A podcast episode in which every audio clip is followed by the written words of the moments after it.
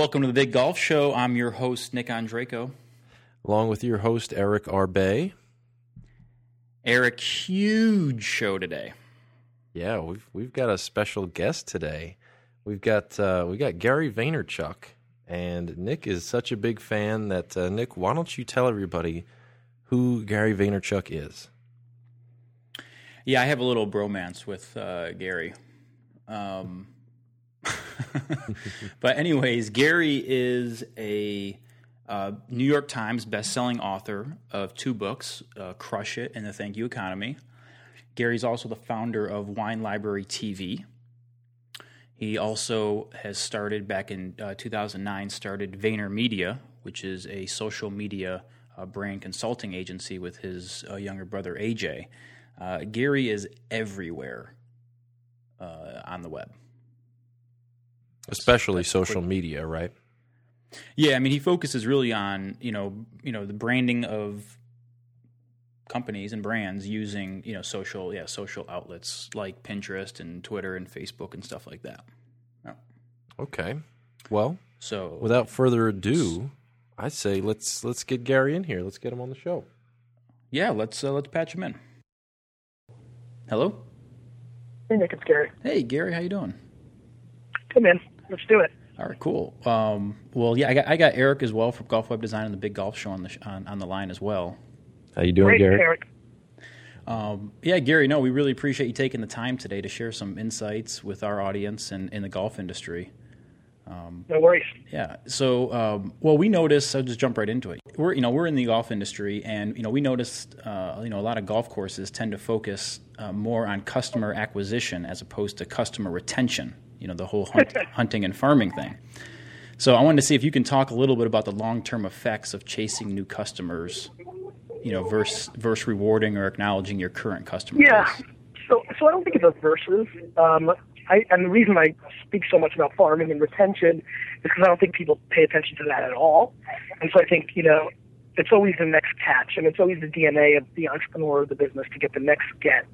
And once they got you in, especially in a country club or course, you know, world, you know, there's pain points of leaving and starting that process again. And so I think they're a taken for granted kind of scenario. And I just think that that's such a short term, short sighted you know, game plan. And a lot of people are just doing it subconsciously, they don't realize they're doing it. But fact of the matter is, you know, it's very obvious to me that, you know, in your industry, I agree with you, and I've, you know, I've been to a lot of different kind of establishments in my life, and and I think that the you look at the hospitality industry, and you look at an organization like Four Seasons that spends so much time on why you're there, as much as they do of getting you there you then become the word of mouth advocate for the place. And so I, I've heard people talk more about courses and country clubs in my life. And I'm not a golfer, but obviously I spend a lot of time with people that are.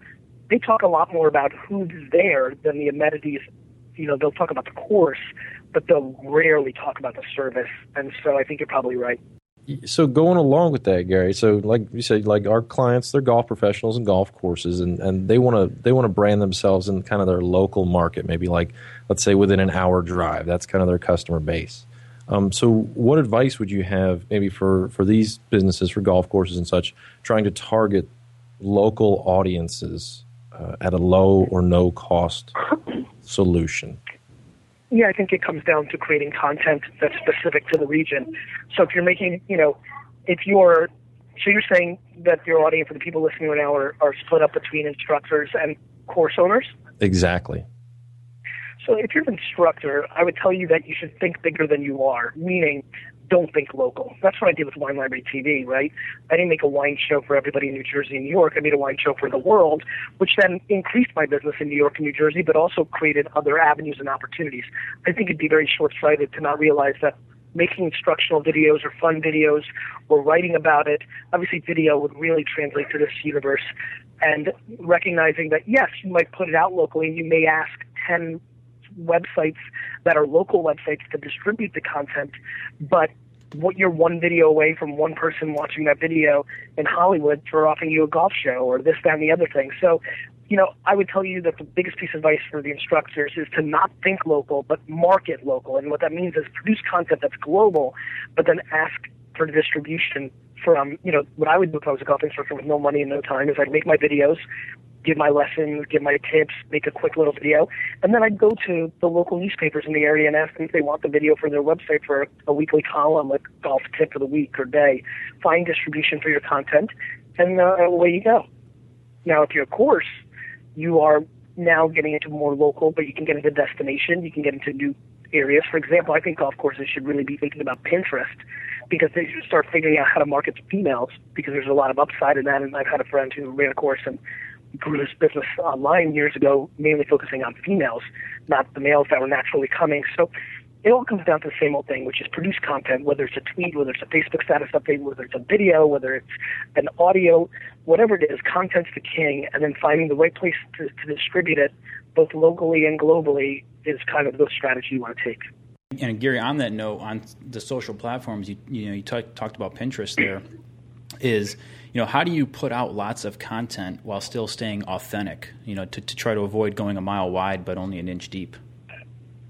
Well, I think it's a good point, and I think that I think that's two different questions. So, I don't think you know if you're forcing advice, then you're not being authentic. But I think thinking about it differently um, is the way to go. Let me explain. So I think a mile wide, inch deep actually speaks to the reality of the marketplace. So I actually think there's a lot of opportunity in that. We're in an ADD society, everything's moving so fast.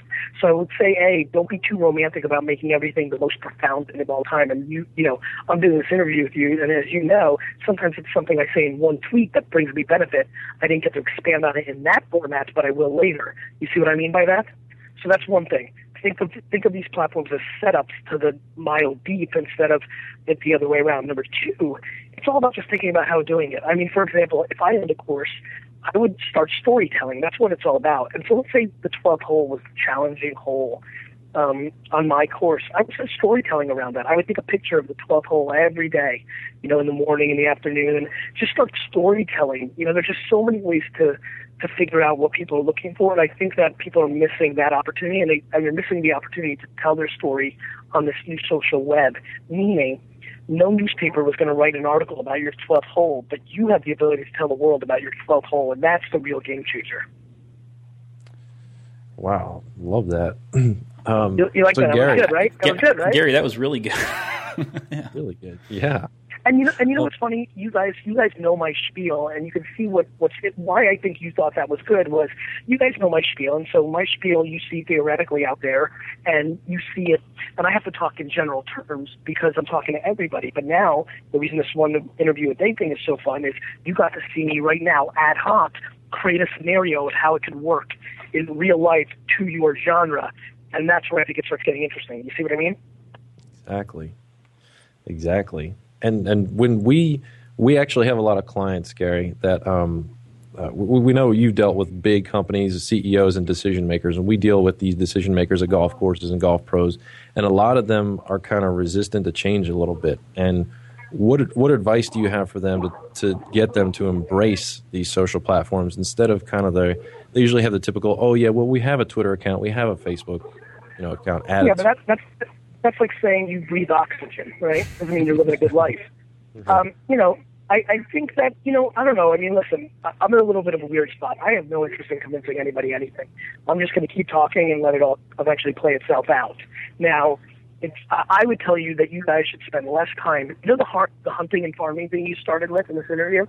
Mm-hmm. Yeah. Let me give you another. Let me give you another version of that. I think you should spend a hell of a lot less time focusing on convincing people that don't get it and spending more time on finding people that do. You know, I mean, think about it. Okay, I get it. You only have limited courses, and in theory, you could have limited trainers, but there's still so many other things. There's sports apparel shops. There's, you know, youth uh, you know, the eight to twelve year olds who haven't thought about golf as something they should be paying attention to. And you guys can spread out and go a little bit further and go a couple more towns deep, a couple more towns deep.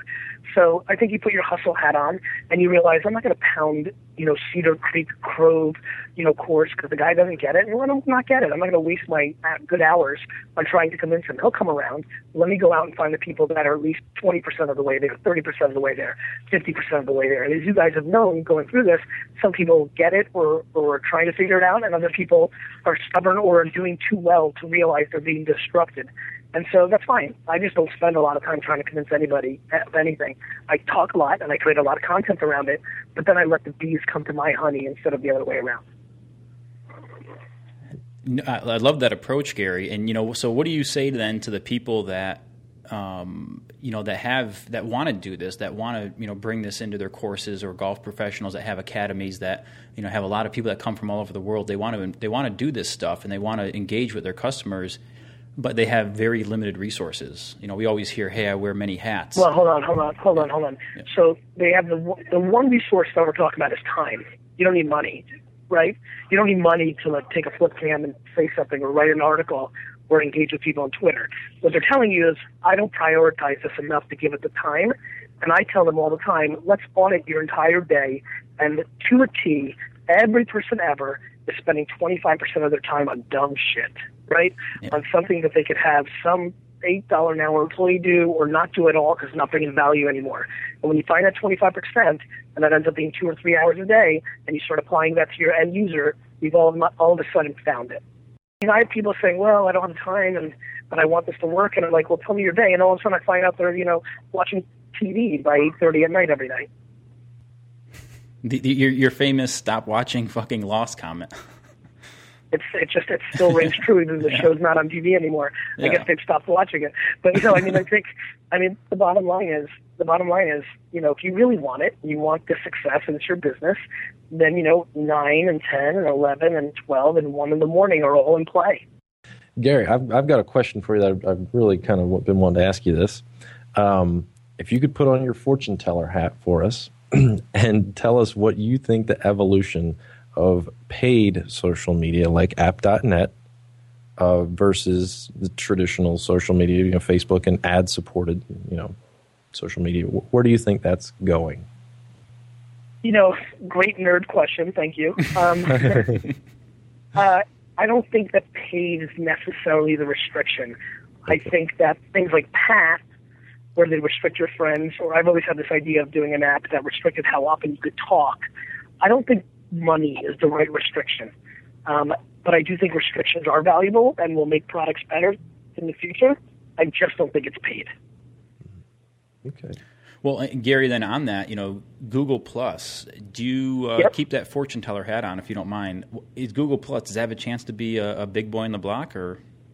What do you, it does, but, but, but it's not a social network, it's a social API, meaning Google Plus in itself is not super interesting because the users aren't there.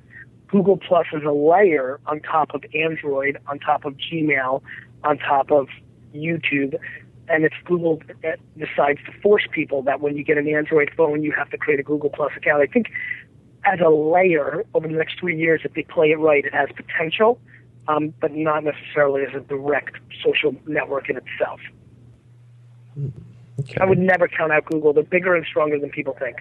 So you seem to be pretty good at what like kind of social networks you've picked in the past, which are going to be super popular. Um, most consumers we see, they're not on every platform. They're on like just one or two. Uh, you know, one or two they they really like to use, maybe Facebook or Instagram. Do you kind of see this trend shifting in the future a little bit? And uh, no, I mean, I think, even I better think, reason? No, I think I think there's going. I, I look, you know, listen. I think that if as long as you can find another value add, then you then you start, you know, then you start having a chance. Meaning, let's think about it. You know, Twitter and Facebook are very different. Instagram it has some similarities to to Facebook. Other, but it, it works because it made you a better picture taker. So it brought another value to the table. The filters ended up being the secret in a lot of ways.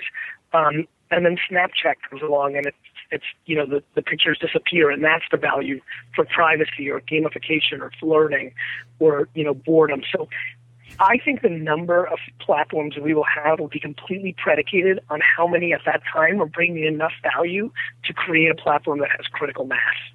Hey Gary, I know we we don't have too much more time with you, so I wanted to shift topics a little bit um, and ask you. Steve, you know, Steve Jobs famously, you know, has said in the past, uh, you know, focusing is saying no. Um, and is that something that you think about when you're contemplating working with new clients? And you know, can you talk a little bit about the things that help you determine if a customer uh, is a good fit at VaynerMedia? Yeah, it is. I mean, we've walked away from business plenty of times. Sometimes it's financial. Other times we think that it might be too much of a challenge or, you know, not worth the time or the effort. And so, yeah, I mean, you know, no is no is a very powerful thing to do You know, it's not something that's naturally come to me. I don't think I'm great at it. I've gotten better. I made a video called "I Have the Yes Virus," so I wouldn't say I'm the best at it. But uh, Mr. Jobs is right. Restrictions and saying no and things of that nature do bring value to business, and sometimes there is such a thing as a bad client, and you know people need to recognize that. Okay, Gary. Well, I think this might be our last question. Um, Great. people trying to start businesses and ha- maybe have ideas like Golf Pros receive for training aids, thing like that, that have all kinds of excuses of reasons why not to get started. Maybe lack of motivation, fear of paying their bills, etc. Any tips on helping them to get started and pursuing their their real dreams there? Interesting question. I would tell you that I'm going to give you a curveball answer. Instead of what I think you knowing me well knows, instead of giving the rah rah kind of answer, I actually believe more and more every day that I live my life that there's plenty of people that shouldn't start a business. That a guy like me never thought there was any alternative, right? And that if you've got all those hesitations, then you may be inclined to find a partner that doesn't. Maybe you're the practical one, but it takes a certain spirit and a certain DNA to be a good entrepreneur. And if you're really dragging your feet for decades or, you know, or years and years and years, you know, maybe you aren't, maybe, maybe that person's right. Maybe they, you know, don't forget, there's a real reason why 99% of small businesses fail. It's because it's hard. Most people aren't good enough. And so I, I, I would say this. I would say that A, it's never been cheaper or easier to start your own business. So that's the good part. But B, instead of having everybody saying, "Oh, do it, do it, do it," maybe you're onto something. Maybe you know yourself. Maybe you know your practicality. Maybe you know how hard you're willing to work.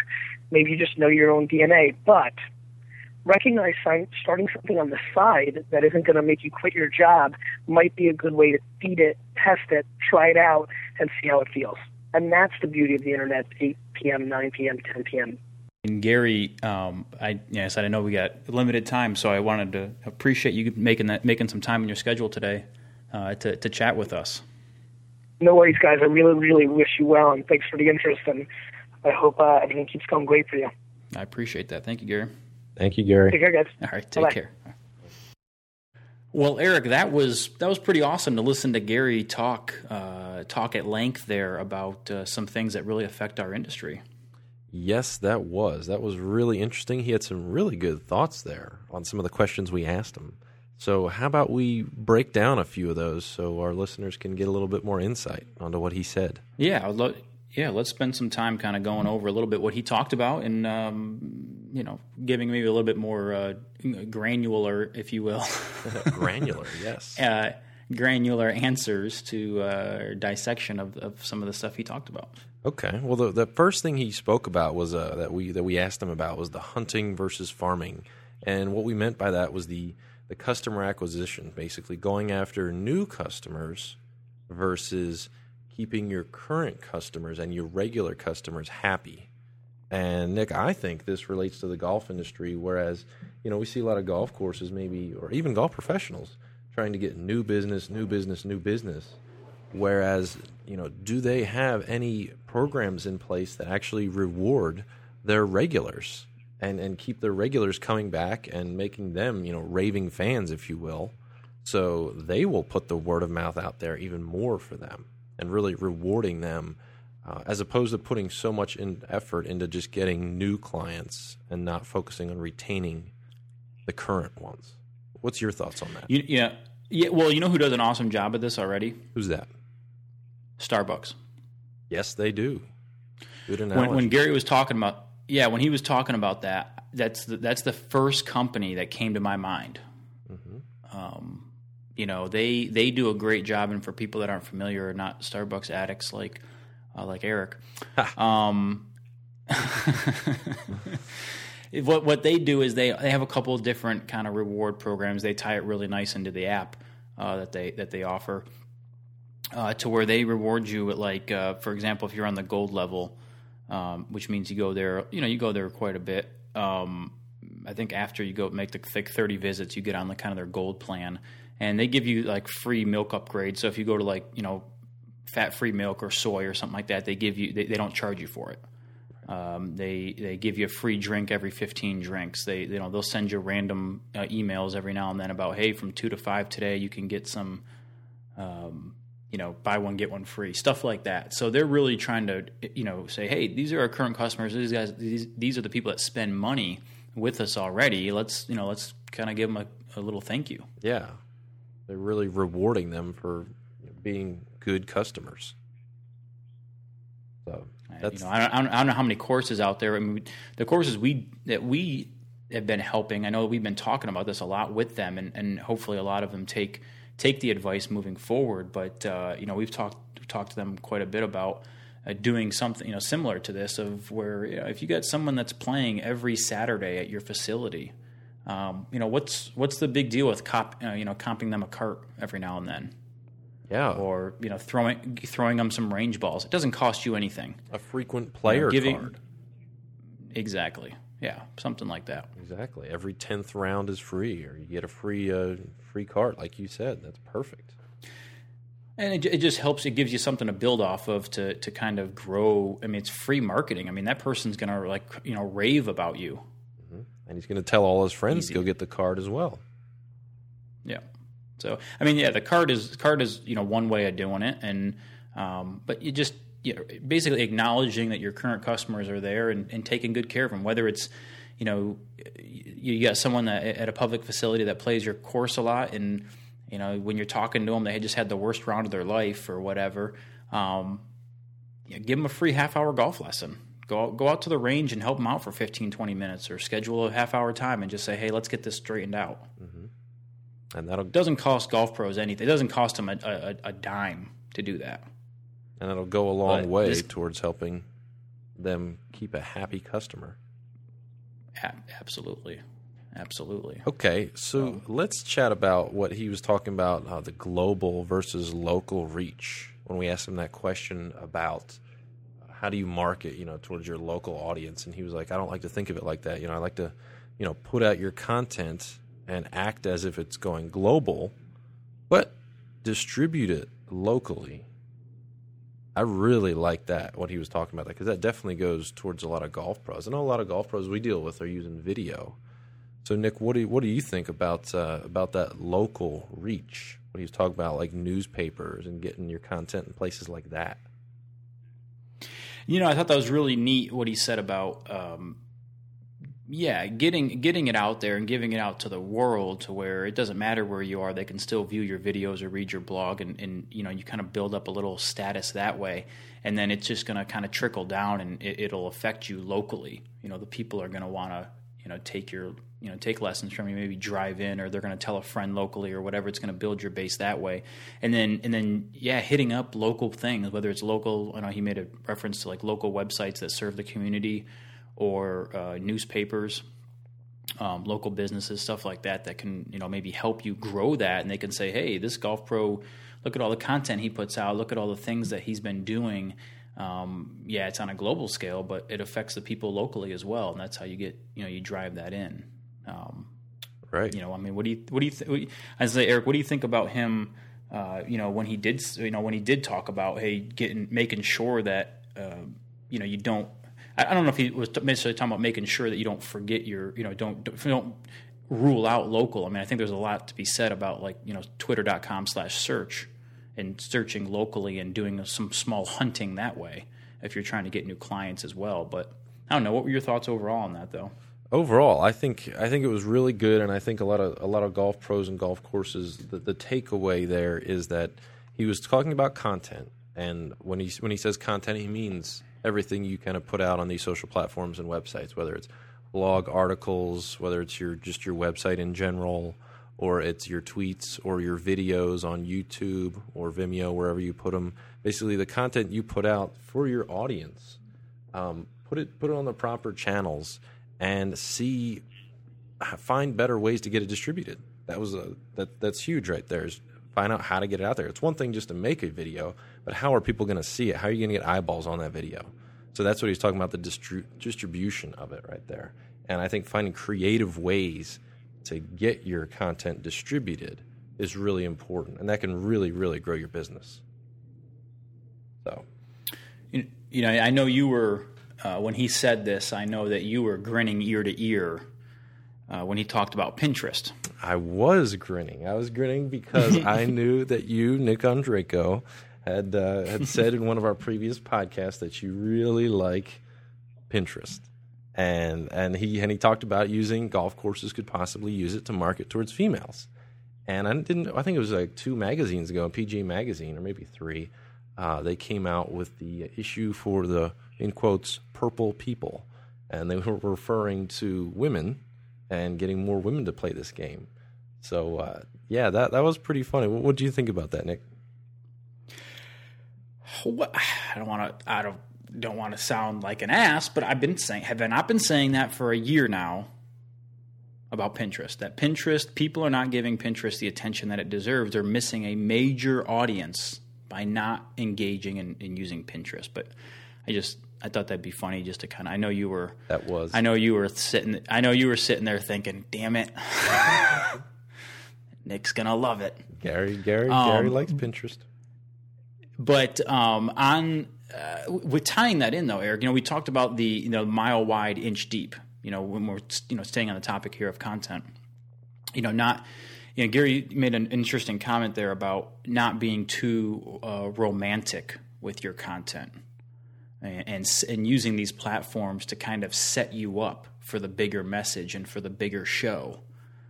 On what are your thoughts on that? What do you want? What do you? Uh, what do you want to? What did you take away from that? That was interesting how he said not being too romantic, and I think he kind of meant that you really don't have to sit there and take your time to carefully craft every tweet, every video, every blog article. That you can put some raw things out there, just like he does. He just I, he it was really interesting when he said, you know, he just puts it out there, and if people like it, they like it. If they don't, who cares? And that that was some really good advice for a lot of people, but I think he, he was really talking about you don't have to carefully curate and craft everything. That you can just put it out there, and like you said, some tweets really stick. You know, they get quoted a lot and retweeted a lot. Some don't. So you know that content he puts out there is it's it's all good. Some is better than the others. What I got out of it, what he said is content is king. So at least you're putting something out there, right? Yeah, I mean, we we talk about that all the time, and you know, we encourage people, and you know, he talked about that as well. Like, hey, there are just certain people. I mean, target the people that are going to be that are that want to listen. You know, so I get. I think that's true, not just in this platform, in, in this you know business model or platform or what do you want to call uh, the social web, but I think it's true throughout all of business. The people that want to become better teachers, you know, they're going to seek out um, better teachers to follow and in, uh, instruction methods and um, you know further education, knowledge, and, and, everything that comes along with uh, you know wanting to be a teacher at, at the highest level. Um, so I think that's you know, people that want that information, that want to find out how to do this and, and how how to interact and you know how to make a I guess kind of make a name for themselves. I mean, they're gonna go after and do this. You know, they they want to you know they want to find the answers and they and they have this uh, kind of a quest for knowledge, if you will, on how these platforms um, can work for them. I love it. So, I love it. Let's let's chat about when he was talking about prioritizing your time. You made a funny comment about lost in there. I really I, yeah. I, I, enjoyed that quite a bit. What? Well, Gary makes a comment, and, and I'll, I'll you know we'll uh, I'll I'm not going to. Gary basically says stop watching fucking Lost. He says that in a lot of the a lot of the keynotes that he does. And what he means by that, I mean, Gary swears a lot, but um, what he means by that is is basically stop watching TV. you, you know, and and at eight o'clock at night and nine o'clock at night, you know, after you put your kids to bed, or you know, if you have kids, when after you put them to bed, if you're single, then you don't have an excuse. But um, you know, you should be working. Really, you think so? Uh, yeah, I mean, we, you know, we, we do that. I mean, I don't, you know, that's no, that's not a secret. I mean, friends friends of ours know that. I mean, you know, the thing is, is that there's why can't you why can't you engage on Twitter for 20 minutes at nine o'clock at night? You know, I mean, the, the, the it's just a different world that we live in. You know, it's not the go to work at 8 a.m., come home at five o'clock, shut everything down, and and uh, and you know, tune the world out. I, I don't think that that's the world. Uh, and once again, I'm, I'm talking about people that are looking to expand their name, their business. I mean, if, if you're happy, if you're if you're an, an, owner of a golf course and you're just happy coming home at night, whatever, and you believe you earn that, that's fine. You have other people that are doing this for you. But I think on some level, there are people, there has to be someone at the business that cares enough at nine o'clock at night to put in 15 or 20 minutes. And if you talk to Gary, he's doing it from 10 to 2. Right. Right. So I like what you said there. It doesn't exactly apply to everybody, but if you're really trying to make a name for yourself or grow your business, then going that extra mile and, and working and, and prioritizing your time, just like you said, instead of watching Lost or watching, you know, doing doing silly things, make good use of that time. Make it productive, right? Well, it, it, you know, you can equate that to anything outside. You don't need to just you know include Facebook or Twitter or Pinterest or you know making YouTube videos or anything like that. This is applies to if you want to get in shape and go to the gym. Exactly. Exactly. You know, like yeah. I mean, you know, it, if if it yeah, if you want an eight pack and you know you don't want to have a gut when you're you know 45 or 50 years old, um, you know, eat a little bit better and go to the gym.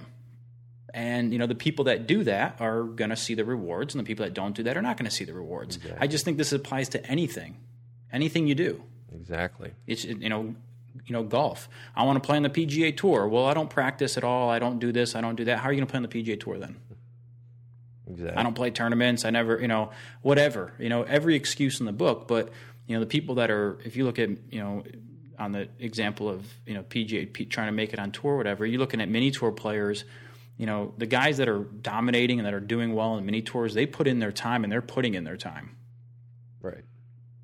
So I love that. you, you know, hustle. You know, basically, don't underestimate hustle. And and properly prioritizing how you hustle. Right. Don't do the wrong thing. Well, we made the jo- we we made the joke too. Like you know, one of staying with Gary. You know, um, he did a he did a really neat video uh, like it was like a minute video or a minute and a half video. Um, uh, he was recording it. He recorded it when he was his flight was delayed. He was sitting in the airport recording it. That's not for everybody, but what you can take away from that is the fact that there was a little window of time to what you know he had a thought in his head or whatever it was, and there was a little window of time, and he has the audience to go ahead and hey, I'm going to share this kind of you know, I'm going to share this knowledge with, um, you know, with my fan base and with the people that want to listen. So, I mean, you, I mean, do you want to? I mean, we don't need to, we don't need to beat a dead horse, but I mean, do you want to say something about basically or talk about a little bit about, um, you know, using using those little lost minutes of your time? I mean, he does talk about you know people waste. You know, he, he used the, the number twenty five percent. I think I think he said that or it was an earlier uh, if he didn't use a number, I know it was from another video of his that he, he used a number 25% of people just waste time doing stupid shit. um, no, I, I think, think we've that? covered that really well. That that whole section about prioritizing your time. I think that's we, have covered that, and that's that's really good. A lot of people can learn from what he said about that. So, how about I really liked his answer, uh, and when he called it a nerdy question about the app.net. Um, but when he was talking about the value of the platforms out there, what do you think he meant by that when he was talking about the value of Instagram, how it's got a different thing than Facebook and a different thing than Twitter? Yeah, well, we talk about this when you know we get the question, "What platform should I be on?" Mm-hmm. And you know, I, I just think that you know we always say all of them, and the reason that that that equates to what he was talking about the value. I mean, Facebook brings you a different value than Instagram, than Snapchat, than Pinterest, than Twitter. They all bring you different values, and there's not one platform that does it all. Now, there's going to be certain platforms that people gravitate to. I think you know you asked them the question, hey. Most people are just on, you know, one or two platforms. Do do you see that shifting? And he didn't think so. You know, he was basically saying that um, you know it's going to be whatever apps or whatever you know platforms that are out there that are bringing value at that time. Exactly. So I, I think that that's why when you're a business, you do need to be on all these platforms because you know Eric might use you know Instagram eighty percent of the time and Twitter twenty percent of the time and I might use Facebook 10% of the time, Twitter 70% of the time, and you know Pinterest and Instagram the, the you know the remaining uh, you know twenty percent of the time, whatever the, the ratios might be. So the thing is, is that you, you in, in order to kind of have that broad reach, that mile wide, if you will, um, you know, yeah, using using getting getting on all these platforms and giving out your information and your content, uh, delivering it in all these different uh, all these different ways. I mean, what would you take away from that? I think no, I think that's exactly right, and I think that businesses need to look at themselves and the position they're in, and find out. Start at the platform that may offer you the most benefits right away. So teaching professionals, it might be YouTube because it's all video, and you should be putting out you know some really good quality instruction. So you know your potential students can see what kind of teacher you are and get you know get some great tips from you really quickly and that might be the good place to start and then branch out into pinterest and twitter and facebook or you know but basically find out where your strongest audience might be and then branch out from there. But i but i really like that how you said each yeah each social platform has a different value and that's so true. So so nick let's um the the kind of thing we we capped it off with there was how what's some advice people can get if they want to start something, a business, a training aid, whatever. If they want to get out and they got this idea, but they're they've got a million different excuses. Oh, you know, I work too much, I can't pay the bills, blah blah blah. I like what he said.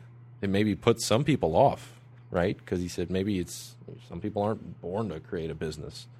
Um, but the one thing that I took away, and that you mentioned, that uh, one of our other uh, interviewees said, was recognize your weaknesses and find somebody to complement those. Who who was it that uh, just said that? I forget. Uh, the merchandiser of the year, George Karoff Right. from Colorado, talked a lot about in, in the podcast we did with him. Talked a lot about, uh, you know, I mean George is a real smart guy, but I think he's the first one to tell you, and uh, he doesn't know everything.